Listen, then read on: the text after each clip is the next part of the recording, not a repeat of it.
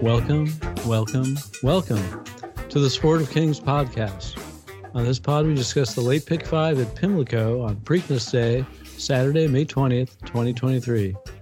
This is show number two twenty-six, May nineteenth, twenty twenty-three. I'm Scott Carson, founder of Sport of Kings, and I'm joined by my co-host, Hall of Fame handicapper, Chris Larmy. Chris, and then there were seven in the Preakness. Yeah, it's... Uh... The the, the Preakness. That's a good name for it, the Preakness. Uh, yeah, it's uh, dwindling, and and and the race hasn't gone off yet. Who knows? Tomorrow it could be even fewer. It could be bla- blazing sixes, blazing fives. Yeah, I would say it's not a, a race that I'm chomping at the bit to play, but there are actually some pretty good undercard races that look like they're playable. So, you know, just because the uh, headliner is not the greatest betting race doesn't mean there aren't some opportunities on the card.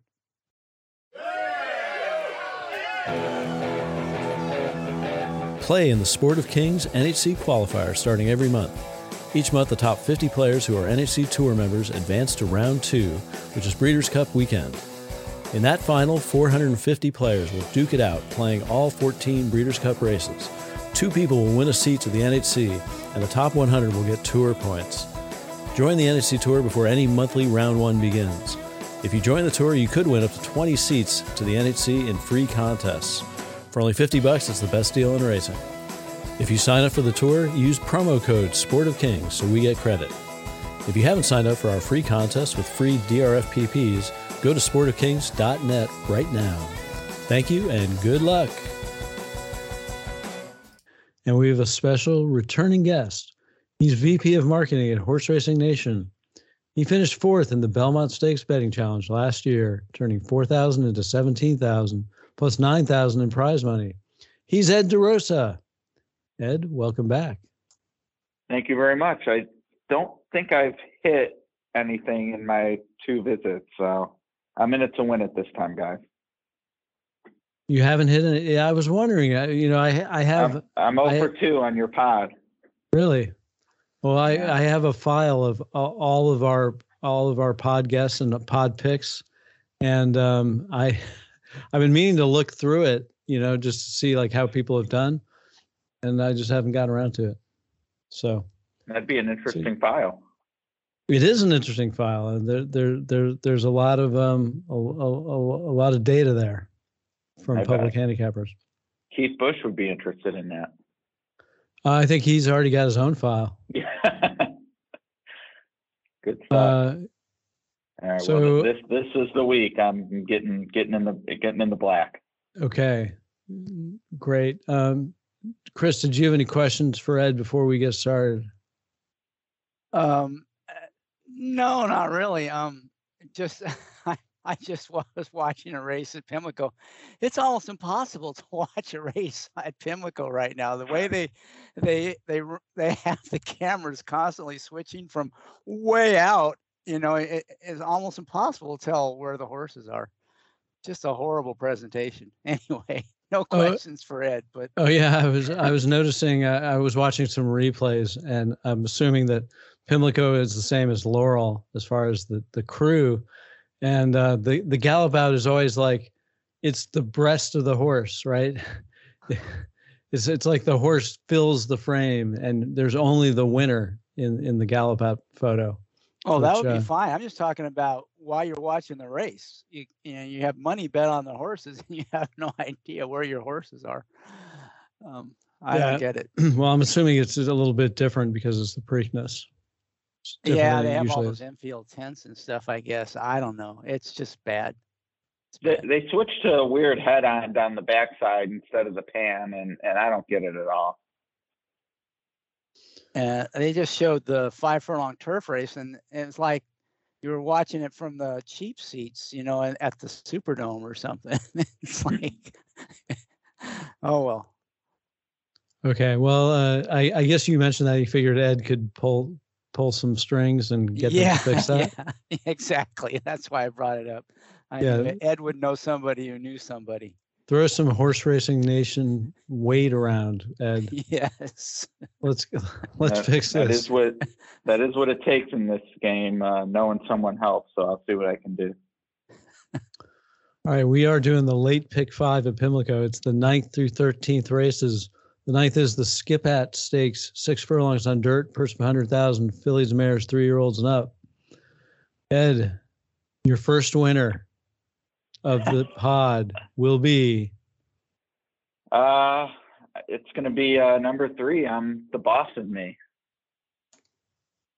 Uh, Irad Ortiz gets up uh, for shipping in from, from Oaklawn, which kind of thought was interesting because to me, that means they've they probably pointed for this spot. Um, this one ran well into the Oaklawn season, but obviously a lot of opportunities uh, throughout the country if they had chosen to, you know, Derby Day, Keeneland, et cetera. Uh, they show up here and they show up with some speed and they lure one of the top jocks as well. So uh, I think it's a, a pretty clear case to my eye of catch me if you can. And uh, I think the fact that uh, the to me, the chief uh, competition to, to this one's inside, uh, but Beguine, ben, I want to say benign, but that Beguine? doesn't look right. Beguine, Beguine yeah, the Deuce. Uh, the, the layoff uh, at three to one versus I'm the Boss of Me, sort of in form, and you know is going to go to the front at a higher morning line price, four to one. Uh, I went with I'm the Boss of Me. Okay, I'm the Boss of Me, four for thirteen at the distance, five for fifteen on fast dirt. Chris, what are you thinking? Yeah, I'm the Boss of Me is definitely one that could win. There's there's quite a bit of speed, but typically six furlongs on the dirt at Pimlico, speed's not a bad thing. Um, I like the one horse, Oksana, um, definitely from a value standpoint. A lot of times people are reluctant to play horses from the rail in dirt sprints. For me, it's not as big a deal. And um, especially at Pimlico and especially with this horse, actually its last two wins were from post one. Uh, and then its last start, which was the first off the layoff, was from post one. Didn't win, but it ran well. And if you watch the replays, and it had the same rider, Paco Lopez, who's, who's aggressive and, and good gate rider. And this horse is really good out of the gate. She pops the gate almost every time, but then she settles. A lot of times she'll break on top, and then kind of if someone really wants the lead, she'll let a, one or two horses go by, and then she just settles in and then finishes. So she could get that kind of trip in here behind some some hot early pace. She might, you know, get that garden trip, breaks breaks alertly, it'll keep her from getting shuffled back. And you know, to me, she's a big price. And um, the trainer also, um, you know, is good second off a layoff. She's, you know, got that real nice pattern of a good return race. And now she goes second off a layoff. She'll be sitting on a good race as well. So I think everything sets up for this horse to run well and could get overlooked in this field, eight to one in the morning line. Okay. I did notice that for what it's worth, Oksana weighed only nine hundred twenty-one pounds in her last race, which is a pretty little filly, but uh, it's a sprint. So she probably, you know, I, I've never made, I've never made money betting on light hor- horses or betting against light horses. But uh, but I did think it was interesting that she was so little. Um, I went with I went with Gunning here. Gunning is actually, cr- crazily enough, a half to Mage, and he loves. Or, or, or am, is it, is it a he or a she? uh, ski pets for the, the ladies. I guess it's a she. Okay. She, no. Gunning is a half to mage, and she loves to sprint while on Lasix. Her two worst races were off Lasix, and she gets it here. She's also faster at the age of four. uh, her last was her first two-turn race, and the turn back should do her good. I think the race sets up with a lot of speed, so uh, she's got a little bit of an advantage. Well, well I, have, I think uh, I, I, I have I have five horses written down, and you guys gave me a, a sixth and seventh. Um, so the one thing I will say is that makes me excited to beat this chalk.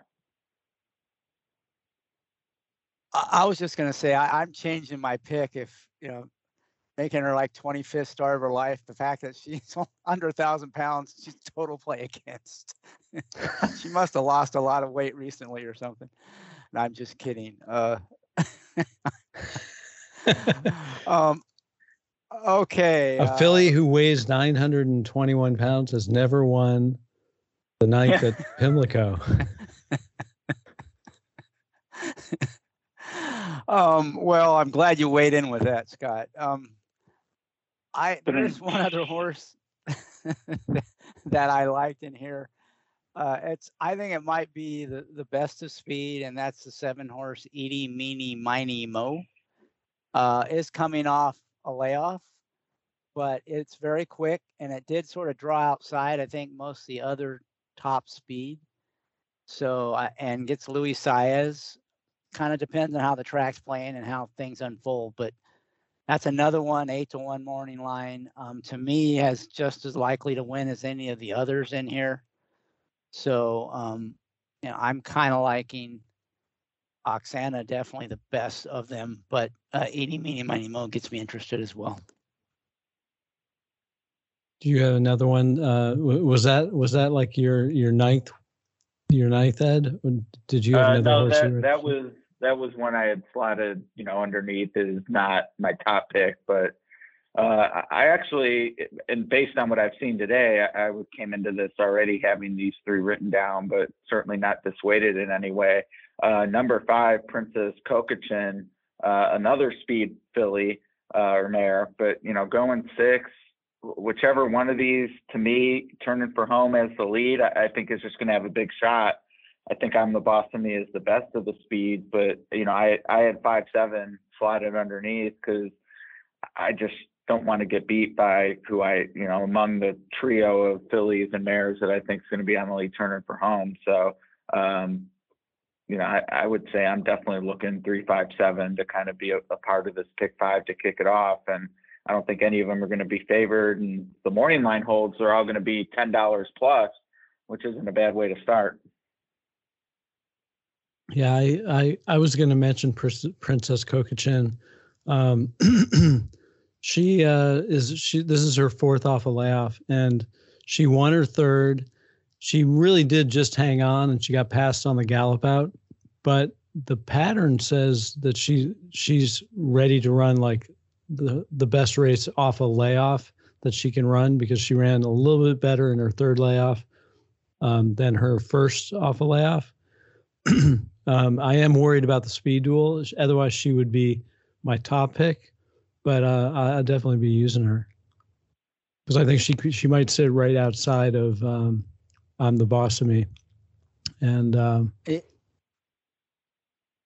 yeah, just one thing to note, that that horse that galloped out past her and almost nailed her is the one horse that I like, and that was off the layoff on that horse.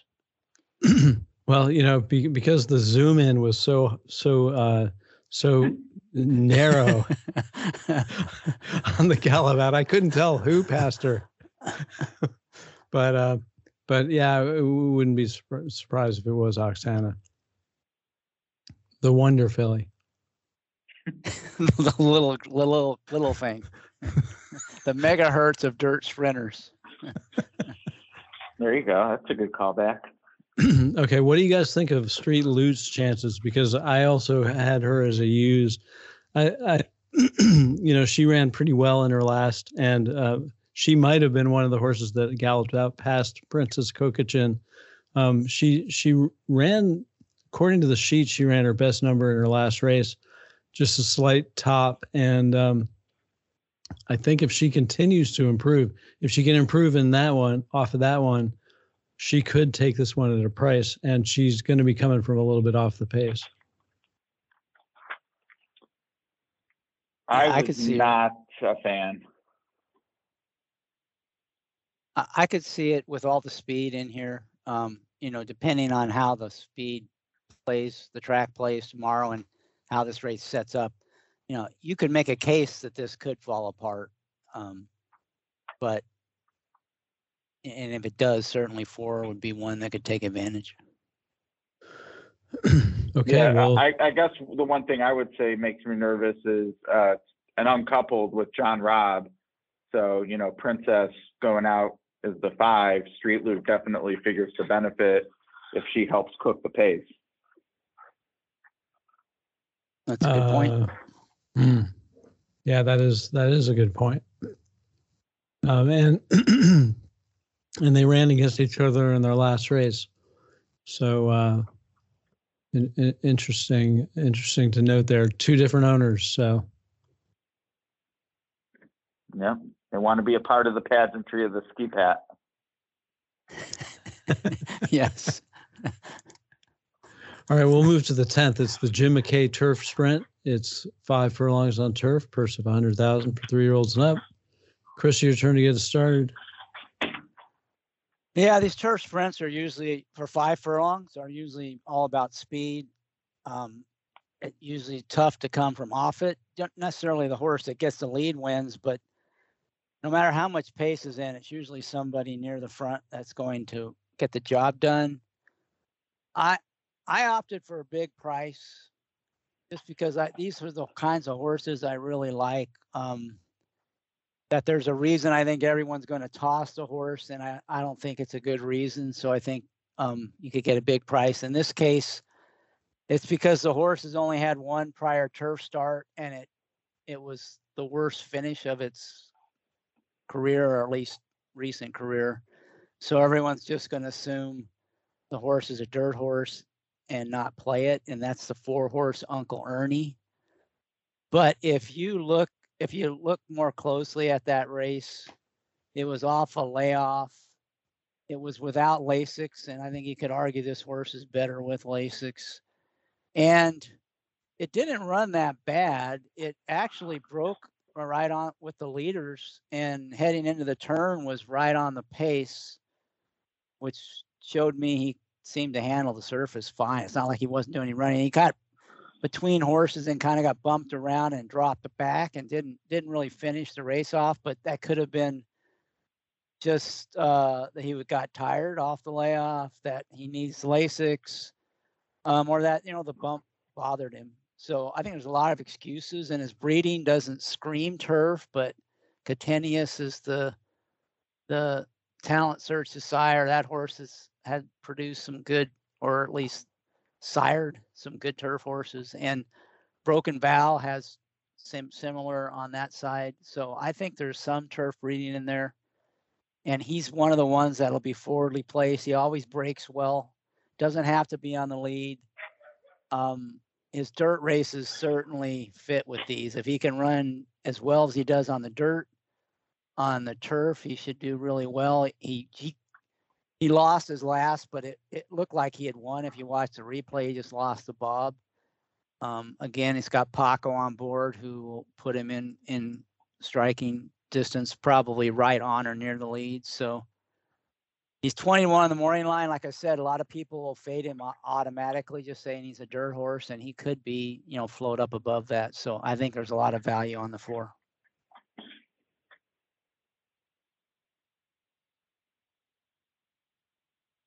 Um, Scott, are you on mute?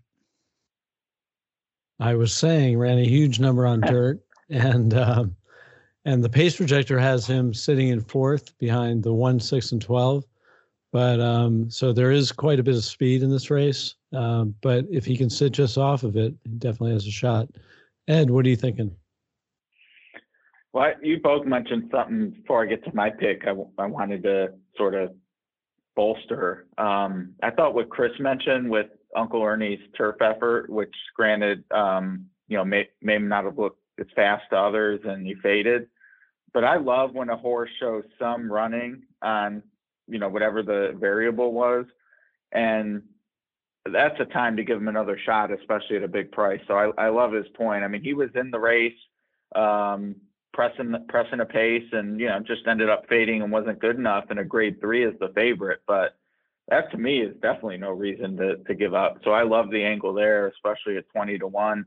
Uh, and then, you know, you mentioned, Scott, the, the pace projector, which uh, I am certainly familiar with, but I've been new to it over the last few months, and I, I've been blown away by what a useful tool it is. And, and I'm kind of disappointed in myself that I haven't been using it more. So um, I, I definitely looked at it when handicapping this sequence, um, and I landed on a horse that figures to be on, on the lead. It has uh, That's Right, number six, and number one down on the rail, Nothing Better, is the two likely to be on the lead. And I, and I did take the shorter price, uh, especially after today, uh, seeing what we've seen, both routing and sprinting on the turf at Pimlico, and I have no reason to think that's going to change going into tomorrow.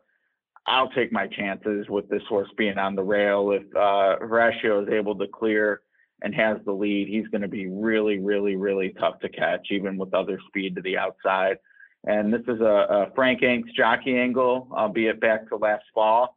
Uh, but he turned me onto this, and I don't have numbers. Uh, shame on me, a stat guy. But anecdotally, it just seems to work out enough that I always pay attention to it. Uh, Karamanos, the last time he rode this horse, won. Uh, it was the only time he's been on, and now he gets back aboard. And for whatever reason, that seems to click in turf races. So uh, some interesting variables conspiring to, to put this one on top. Uh, but after him, I mean, I love the look on Uncle Ernie. I, I'm glad Chris mentioned him. And, and uh, tickets where I am able to go deeper, I will. But uh, Nothing Better is, is definitely going to be one of those keys for me where, where one of a couple will need to win. He'll be one of those ones. Well, I went with one of the speeds also, and that that could mean that um, could mean that a closer is going to take this race, since we're all on we're all on speeds. Um, that's right. Only knows one way to go, and that's on the lead. And he's three for three on turf on Lasix today. He gets both, and he comes into the race off a series of bullet works. His trainer's good off a layoff, having a two fifty-one R O I off a ninety-plus day layoff.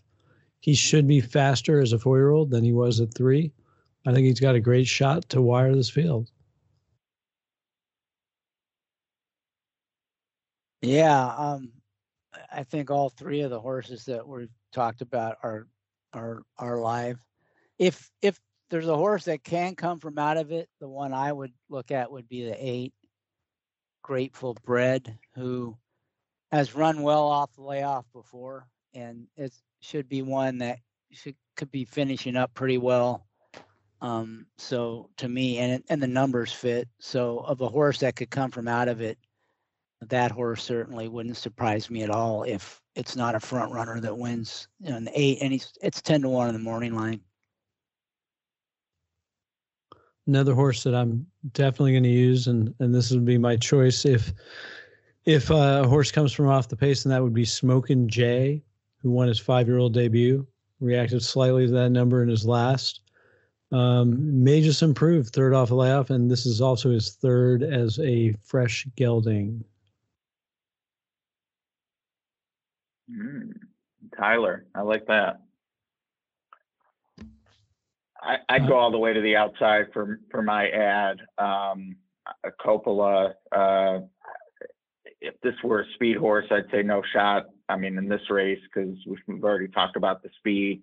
And outside speed can be really powerful when you're not four wide. Uh, you're just kind of able to, to get out there and maybe pin one or two to the inside. But this one's uh, a presser, so it's gonna gonna need to to find the seam probably eventually. Uh, like I said, though, I ended up going with the one on top just after seeing the way that the tracks played all all uh, Thursday and Friday as we're recording. Um, and, and I just don't see how that changes. But um, I'm one ten from a pick standpoint. Uh, but this is a situation where I'm singling the one on some and I'll, I'll be deep on others, uh, including the ten and, and basically the horses you guys have mentioned. So I'll, I'll give one other horse as an angle. This is more of a betting angle than a handicapping. Beer Can Man got heavily bet last time and didn't run that well. Um, but I think, you know, he's probably going to run well, much better here. He got a tough post. He's one of the ones that'll be finishing. The reason I say a betting angle is he's in the A E list, and they have a two-day double this year. It's probably going to be too late for most of the listeners when we, when we uh, this airs, so it's probably a waste. But uh, a lot of people won't play him um, in that two-day double because he's not in the main body of the field. But if all it takes is one scratch for him to get in. And um, so you're probably getting some value on him in the pick five. If if you play him and he doesn't get in, then you get stuck with the favorite. So if you don't like the favorite, you may not want that. But um, that's just an I just a thought. Um, he may get underplayed in that two-day pick five because he's on the A E list, and in a big field where he's the only one on the A E, it seems like there'd be a good shot he could get into the race. Yeah, I, um, I would use Beer Can Man if he gets in. I would use him. I, I don't know who, what kind of value he's going to be, but um, you gotta you gotta play that horse. He's he's fast. He's he's a fast turf sprinter. Yeah, I, I think uh, especially on days like this. I mean, this is one of the you know I'm I'm not a huge like oh the boogeyman is call players or robotic or computer, whatever you want to call them, but on big days like this especially. Like, to me, an A E like the thirteen or fourteen would be auto value no matter what if you thought they had any any chance. I mean, a, a Chase the Chaos off the A E list wouldn't be, but a horse like this, I, I think no matter what is. But, you know, when you're you're dealing with the the computers, I mean, that's all baked in. They're just not going to miss a horse like this. But it is a big day, and especially on these the two-day type of wagers that Chris mentioned, and the multi-race wagers that maybe the, the computers aren't as involved in, I do think there's opportunity on days like this. So, yeah, definitely watch the scratches for this one. Okay, we'll move to the eleventh. It's the Maryland Sprint Stakes, presented by really large fans. I think they did actually. I thought I, th- I, I thought they I thought they changed the name of that company. Did, didn't they change the name of that company? From big ass so. fans to something else. Okay. no, I, I, I thought I thought they had changed the name, and I was disappointed that they changed the name. And they're um, still big and, then, and then I saw they were sponsoring this. Yeah. So, okay. Well, anyway, so glad glad to know that they're still big ass fans, uh, and they are sponsoring a six furlong dirt race worth a hundred thousand for three year olds and up. Ed, what's your take?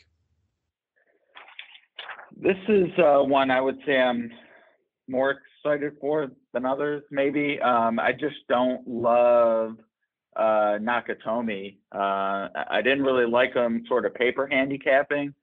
The last thing for me is usually the sheets, uh, and that's just a, a gnarly pattern at five to two off, uh, you know, what is this, seven weeks rest? I mean, uh, excuse me, five weeks rest.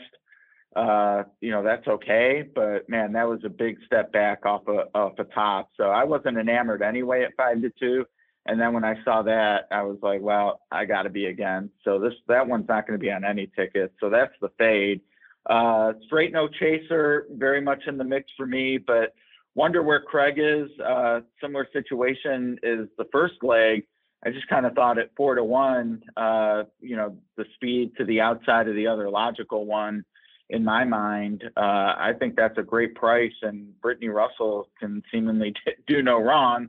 Uh, we'll see, you know, how much right she can do in the on the big day in the graded stakes. But this horse really fits for me, and I just think they're gonna they're gonna be winging it on the front end. And Straight No Chaser runs back to the last at Oaklawn, probably a better horse, but you know, to me that's a big ask too. Uh, that's a pretty quick turnaround off the lifetime best.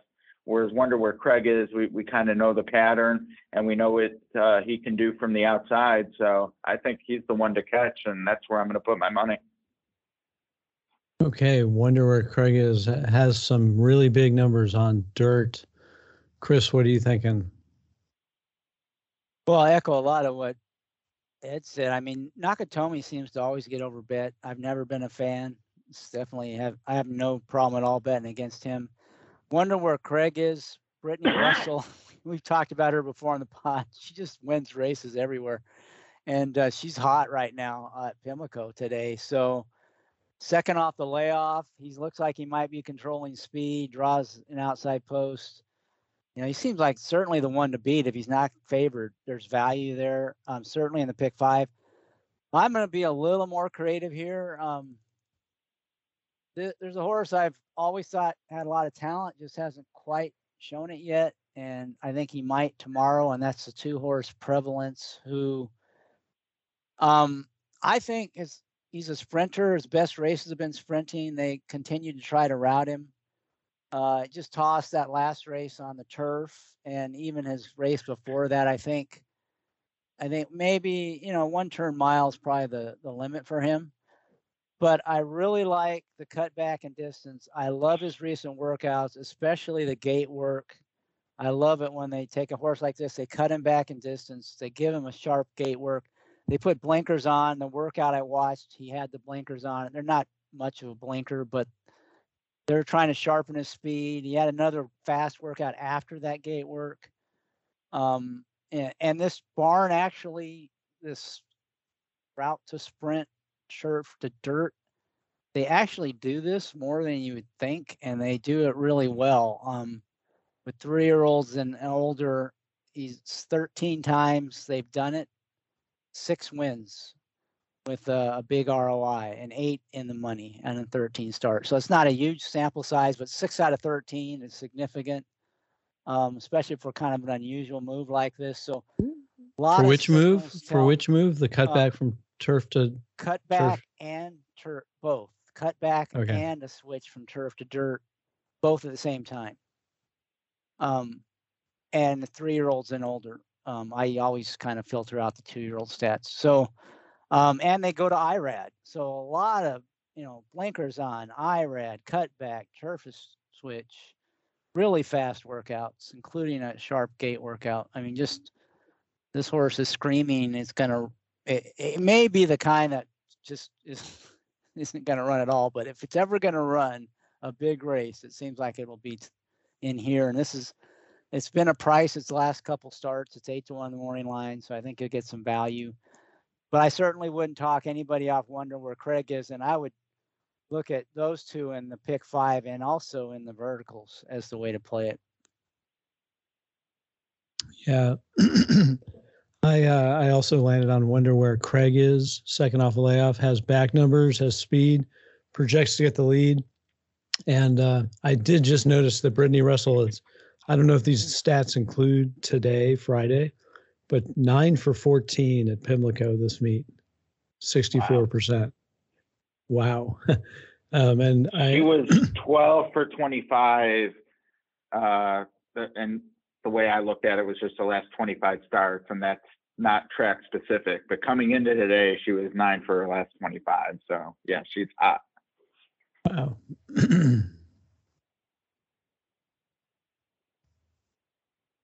Yeah. I think, uh, I was also slightly interested in Al Loves Josie, who won big two back, then had a nightmare trip in his last. He's unlikely to be ten to one, but he's probably used. Al Loves Josie. Yeah, that one at a price, definitely usable for sure. Okay. Uh, name reminds me of Al Jolson. Al Loves Josie, Al Loves Jolson. Okay, we'll move to the twelfth. It's the James W. Murphy Stakes, a mile on turf, purse of one hundred thousand dollars for three-year-olds. Chris, what do you think? Well, this this is another one where, you know, I, I've had some pretty aggressive picks um, on this card, and I'm going to continue that with this race. Uh, the this is another Brittany Russell horse. Um, circle the drain or circling the drain. Uh, if you look at this horse's breeding, you know, it, the dam was all turf, uh, all turf, just a pretty nice uh, runner, and has has. produced some pretty good runners on the turf. West Coast has actually been a pretty decent turf sire as well. So, um, you know, to me, this horse is one I, you really want to see it run on the turf. You figure it's probably plus turf, and its dirt races are fast enough to compete with these horses. And if it's plus turf, who knows? You know, it it, it could run a huge race in here. So, Uh, I really like the five, Circling the Drain, first time turf. Brittany Russell, the hot trainer we just talked about. Um, uh, just a lot of value there, I think. So number five for me, hopefully we'll be circling the field. uh, Ed, what are you thinking of this race? I, uh, well, I, I didn't love Nagarok, certainly at eight to five, but I, I do want to point out that, uh, he was the workmate, uh, I think, on two of the last three occasions for a horse that Motion debuted in North America on Thursday at Churchill uh, in the fourth race, whose name is escaping me, uh, but won like a good thing, going eleven furlongs. Uh, so was well prepared off a layoff to go eleven panels, and Nagarok was one of the workmates.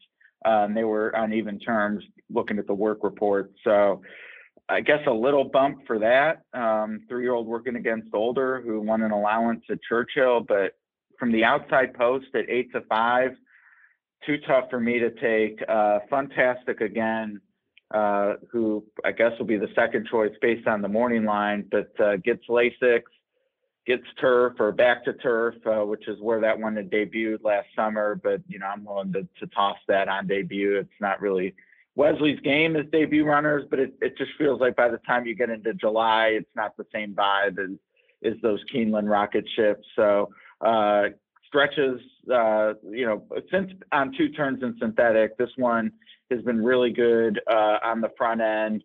Uh, I just think it's going to be really tough to catch under Johnny V, and, you know, nothing wrong with Geraldo Corrales, but Uh, Johnny V was on this one when they probably had some really big aspirations back in the summer at Naira, and uh, gets back aboard here. So I, I think it's catch me if you can. Really, two races in a row is we're about to get to with the Preakness, but Johnny V looks uh, poised to go from the rail uh, in back-to-back races here.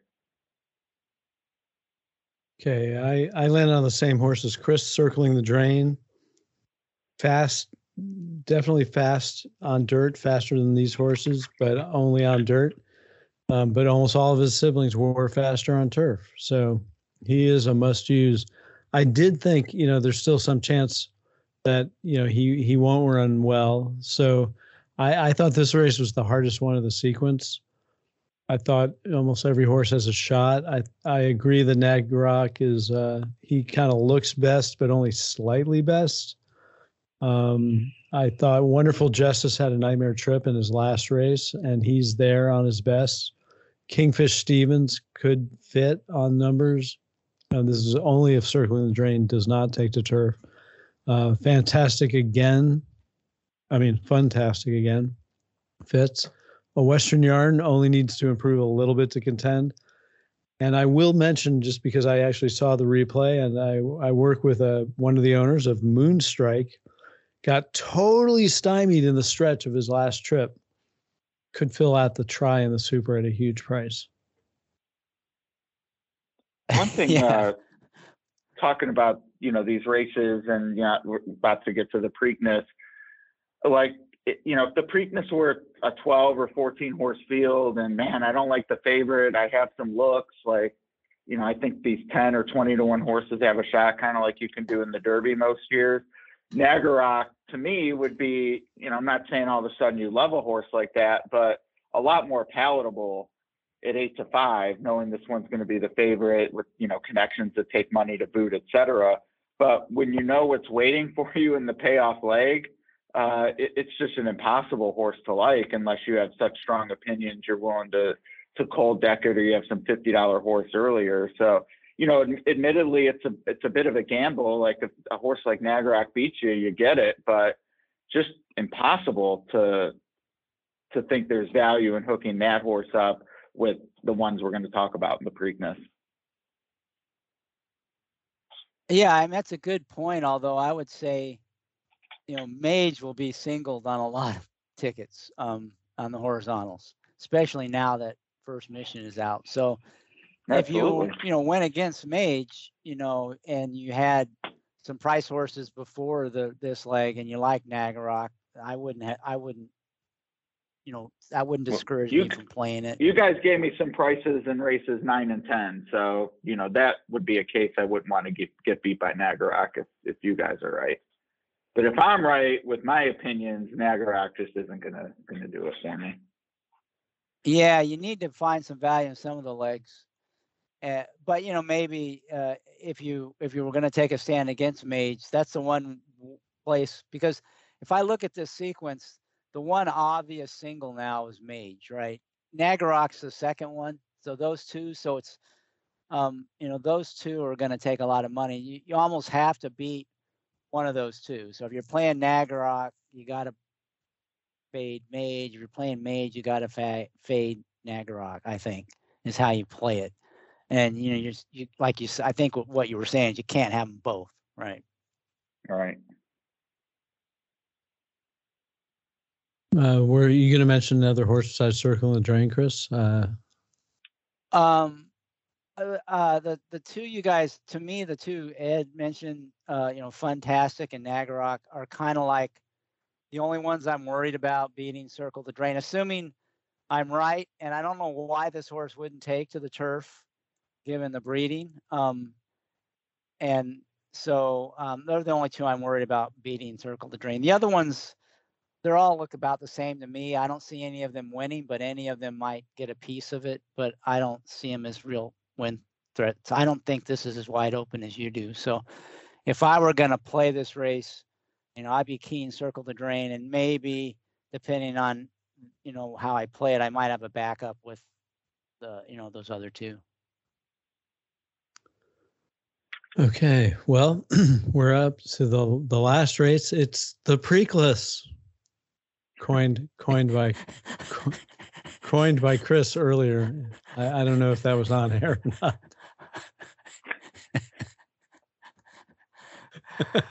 It's a good one. The Preakness, a Grade One, mile and three sixteenths on dirt, purse of one point five million. Seven horses running for one point five million. Ed, what do you got? Well, the the scratcher First Mission was. was huge to me. Uh, I really struggled with, you know, where c- could the value be with the money getting spread, and you know, because of takeout, I, I just didn't, I didn't think the bombs would take enough money that it would make the three, to me, the three logicals palatable. Speaking of National Treasure, Mage, and First Mission, with First Mission out, uh, I expect, you know, anyone excited to bet him, I, I think some of the money will gravitate around, but I, I do think Mage will take most of it. I think Mage will be odds on when all is said and done.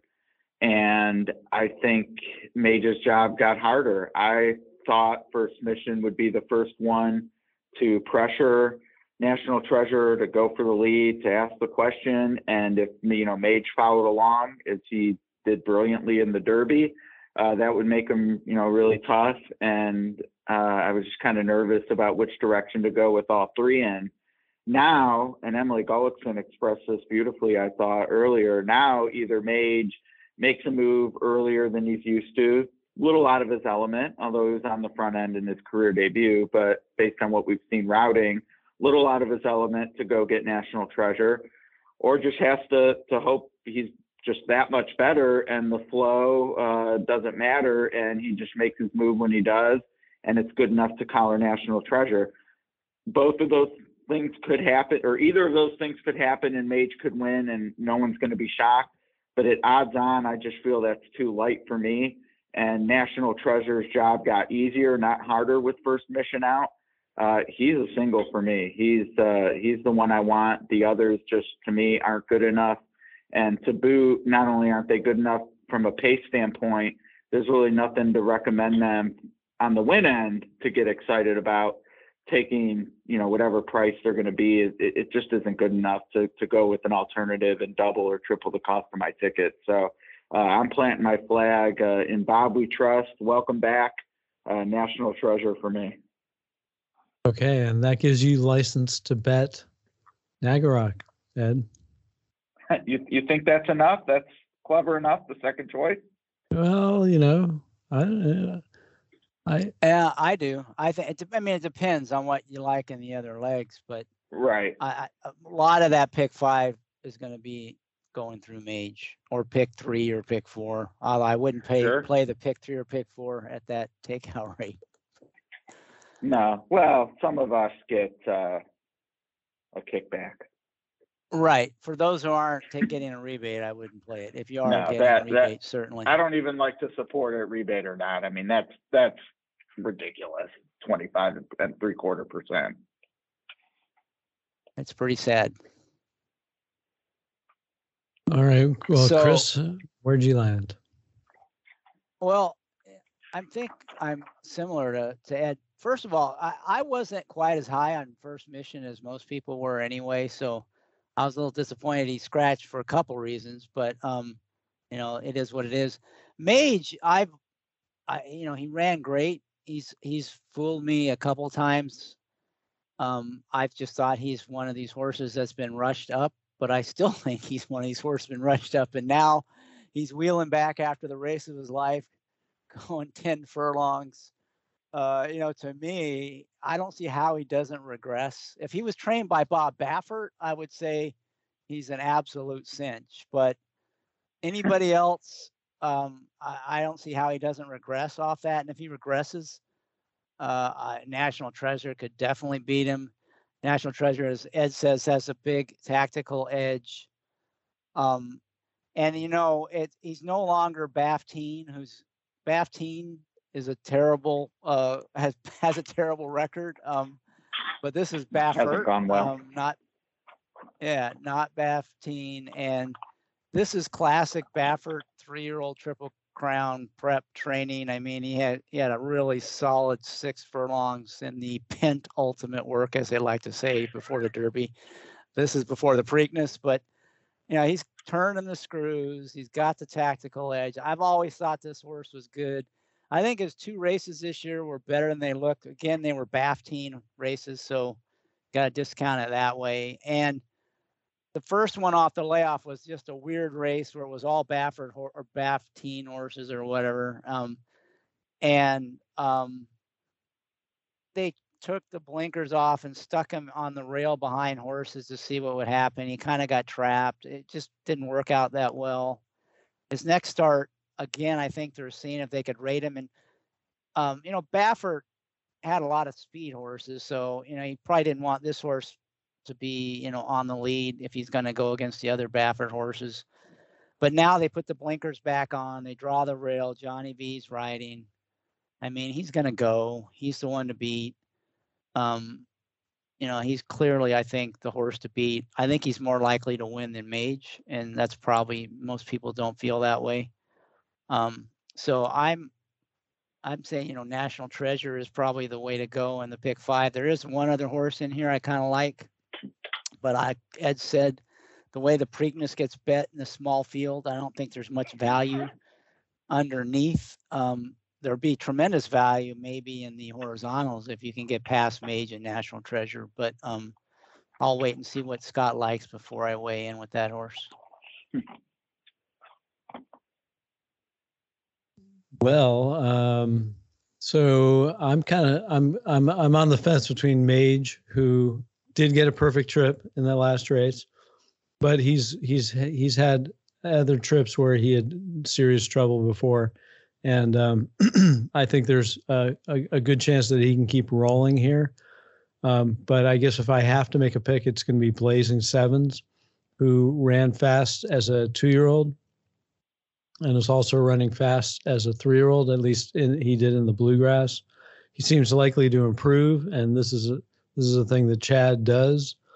Um, I I don't know how I'm going to play it. I, I don't know how I'm going to play the pick five, because I'd have a hard time not using Mage, so I may just not play the pick five at all.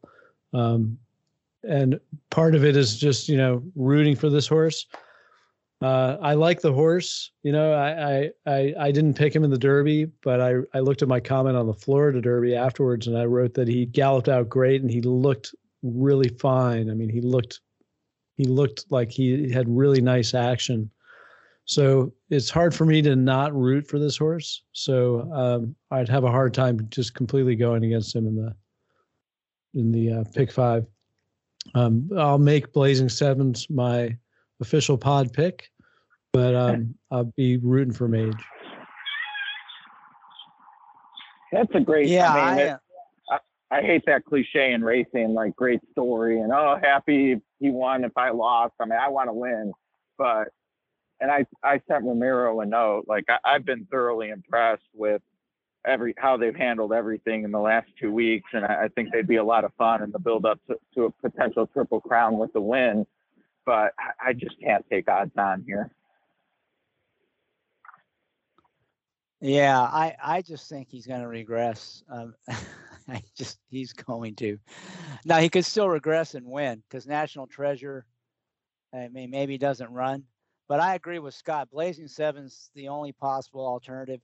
If you just kind of ignore his comeback race where something obviously went wrong, you know, he's sitting on a the race of his life, and Chad has done this a couple times recently where he's pointed a horse to the Preakness, and they've definitely been pointing to the Preakness since that, you know, first race didn't work out so well because they could have been in the Derby if they wanted to, and they they chose not to. So he he's definitely the only one. I just don't know if he's going to be that great a price given how the field's shrunk to nothing. Um, the one horse I think everyone's ignoring is Coffee with Chris. Um, I, I love the name, and, you know, he's probably not best going this distance, but he's the only other horse with speed. And if they don't, you know, if they go slow on the front end, it's a speed favoring track. I don't know why this horse couldn't hold on for a piece. Everybody seems to, you know, be wanting to play the closers underneath, but if you want to try to get something out of the, the vertical exotics, you know, he's the horse I think might be the one that gets totally overlooked. I mean, Chase the Chaos probably will get played as much as, as he will. And his races aren't that bad. Um, and he's, he's, it could be a very slow pace uh, with him either sitting in first or second, probably second, but you know, who knows, maybe even on the lead, depending on how they want to go, how they ride him, what they're trying to get out of this race. They might just be hoping to hit the board, so they may be real conservative. So we'll see. But I think he's he's the one long shot I'm kind of interested in. Um, was was in it you race. Who said if they if they ride him to hit the board, right, they might do it? Whereas if they ride him to win, probably not. He's done. Yeah. Yeah. That, no, exactly. That makes a lot of sense to me. And um, you know, they bought the horse for two thousand dollars. Uh, I mean, a, a third would be just gigantic for these types of co- connections. So, you know, to me, it's one of those, what if what if it is Lone Speed one two? And maybe Mage is able to collar Coffee with Chris, but he can absolutely, you know, if he's, if he's left alone behind National Treasure, there's no reason to think he can't hang on for third. And I would say that's another benefit to First Mission being out. Definitely a positive for Coffee with Chris. Yeah, for me, that was the biggest change. It wasn't so much change in National Treasure's chances because I think he was going to beat First Mission regardless, and probably a good chance. I thought he was going to get a good trip either way, but Coffee with Chris now won't have that horse breathing down his neck, you know, on the outside anymore. He'll just be able to get a comfortable stalking trip if all they want to do is hit the board, um, and he might be able to run around, you know, in that second spot all the way around. Who knows? I mean, Mage, I, I like I said, he could regress. And when horses regress, you never know how much they're going to regress. Um, I could be wrong, and he may run another good one, and I'll be betting against him in the Belmont. But, you know, he he's done an awful lot in a short period of time, and he's coming off a huge effort and short rests. I mean, this is a prescription for a major regression. And it, people say, well, you know, the Derby horses tend to do good in the Preakness, you know, Derby winners. But in recent times, the ones that have done good are all trained by Bob Baffert. In the old days, horses coming back in two weeks after the Derby didn't really mean much. But in modern day, I can't think of too many horses that have run well you know, like in the last ten years, I can't think of any of no, them other back, than Baffert back horses. to Chrome, back to Chrome, basically. Um, and, and to your point, one thing I, I've brought up is, you know, I didn't love Mage two weeks ago, didn't use him for a nickel at fifteen to one. And part of my thinking was, man, fourth career star in two and a half months. It's a lot to ask, uh, you know, I, I without having raced at two. And now we're two weeks later and he's going to be odds on. And what he showed in the Derby was awesome. And admittedly didn't think that was part of the, the menu. But the the thing I brought up, you know, that I didn't love about him two weeks ago is still in play. And now he's, you know, as short a price as you can imagine, given the circumstances. So I'm sticking with the read at odds on. And if there were some other alternatives in here and he were, you know, seven to two, uh, it'd be a, it'd be a different, you know, different calculus, but as is now, uh, just too short for the reasons you said, and, you know, nothing's really changed two weeks later. Yeah. If, if anything, it's worse. Now it's another race. He's coming back on shorter rest after a longer race that took more out of him. I mean, It, it if you felt that way going in, you ought to be like doubling down now. So to me, if you the way this race is bettable is you just fade Mage. Um, he might beat you, but if you fade him and you fade him out of like the exactas and tries, that's the one way you might make some money. You're not gonna make any money with him in there. So um, to me, that's the way you bet it, or you, you just don't bet the race. Pick fives again, I would fade him, but um, if you like him. We already talked about how you have to play it if you like him. One thing uh, I was noticing about Mage, you know, I was thinking that he's going to be coming from off the pace, but you know, he won his first race on the lead, and uh, his second race, which was the Fountain of Youth, he was within a length and a half of the lead um, most of the way around uh, and, until the end, and that's where that's even after hitting the gate. So. Um, I, I think that he's likely to be closer to the pace. If it is a slow pace, he's going to be closer to it. I hope so. so. I hope they feel like they have to be up close. That's just another reason why he could empty the tank before they turn for home. I mean, all that's good in my opinion, just for reasons not to like him. If they're going to try to keep him close, first of all, he always breaks slow, so they're probably going to have to rush him up to stay close. And, um, uh, you know, I'd love it if they take him out of his game where he's been really successful the last couple races and they try to to stick him up in the race. Just another reason to play against him in my my view. I okay. think that's what Emily was saying. You know, if they're gonna if they're gonna chase with him, uh that's a negative, not a positive.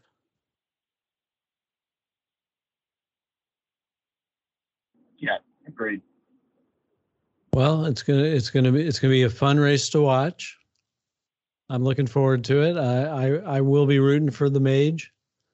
Um, I I will um, uh, be really interested to see what happens. You know, I, I do I do agree with you, Chris, that he's sort of ripe to bounce, to regress, but he hasn't done that yet, and you're not supposed to play him as a favorite, but you are. You know, and, until they go back, they, um, you, you, I mean, that's the thing. The the rule is you, if a horse has never gone back, you keep playing it, but only if it's a price.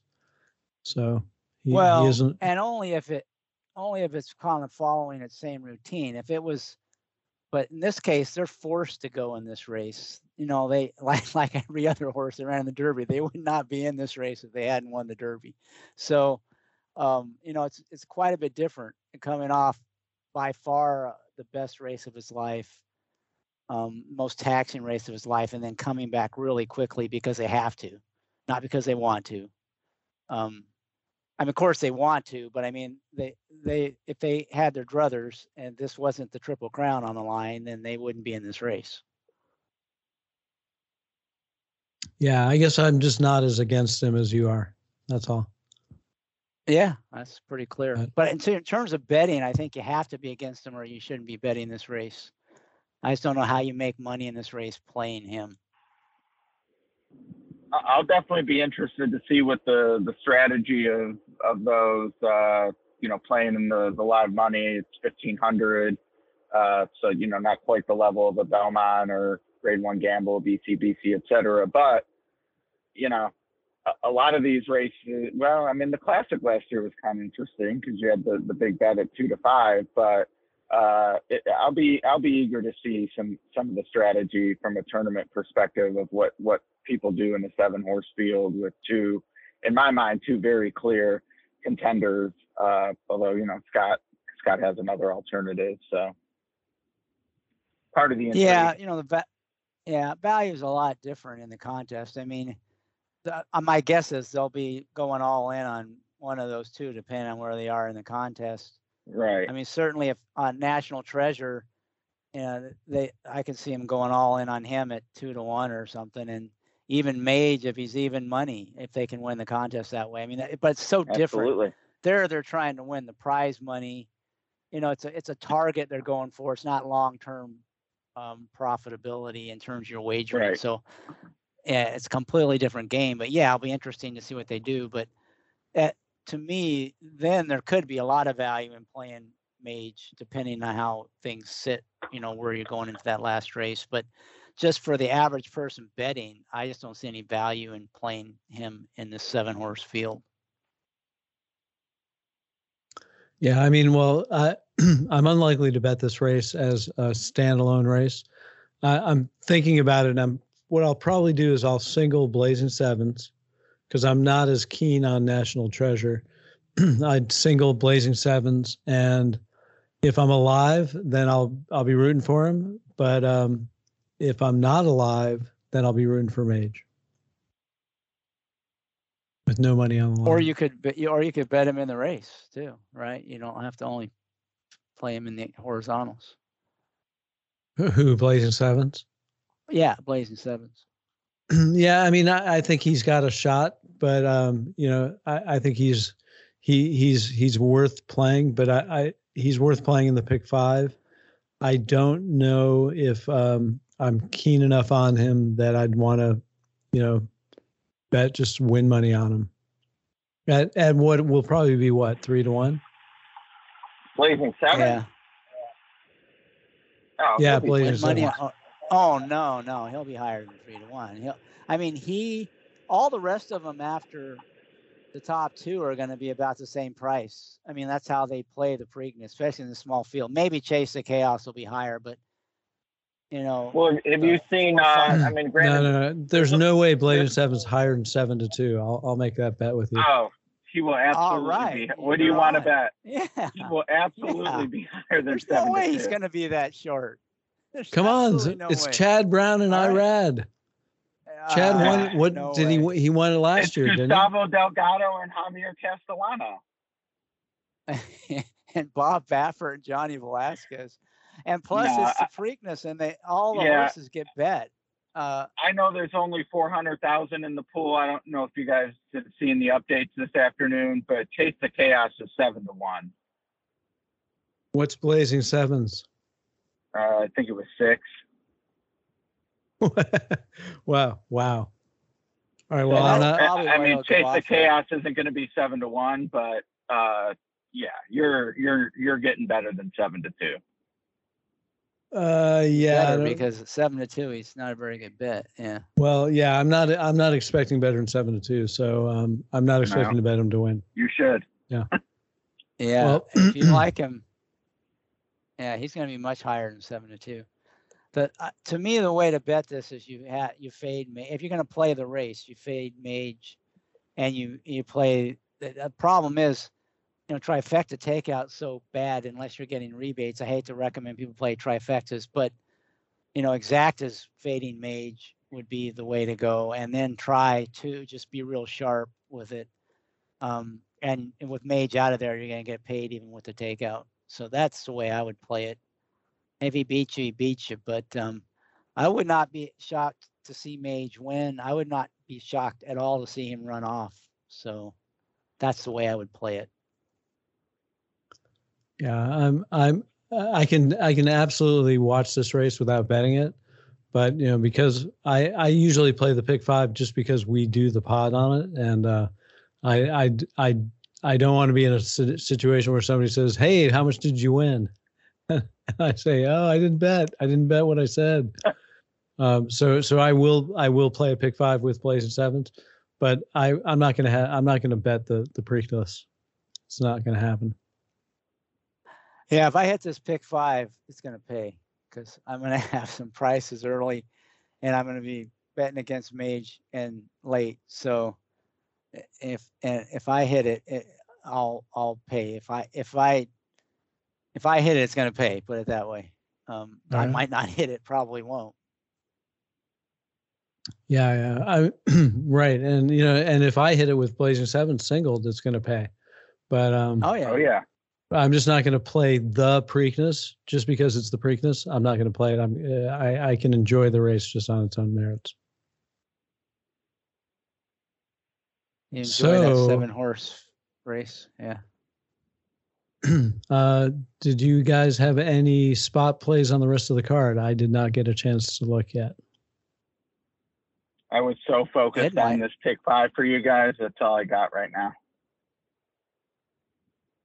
All right. Well, then on that note, I would like to thank our guest, Ed DeRosa. Ed, thanks for hanging with us.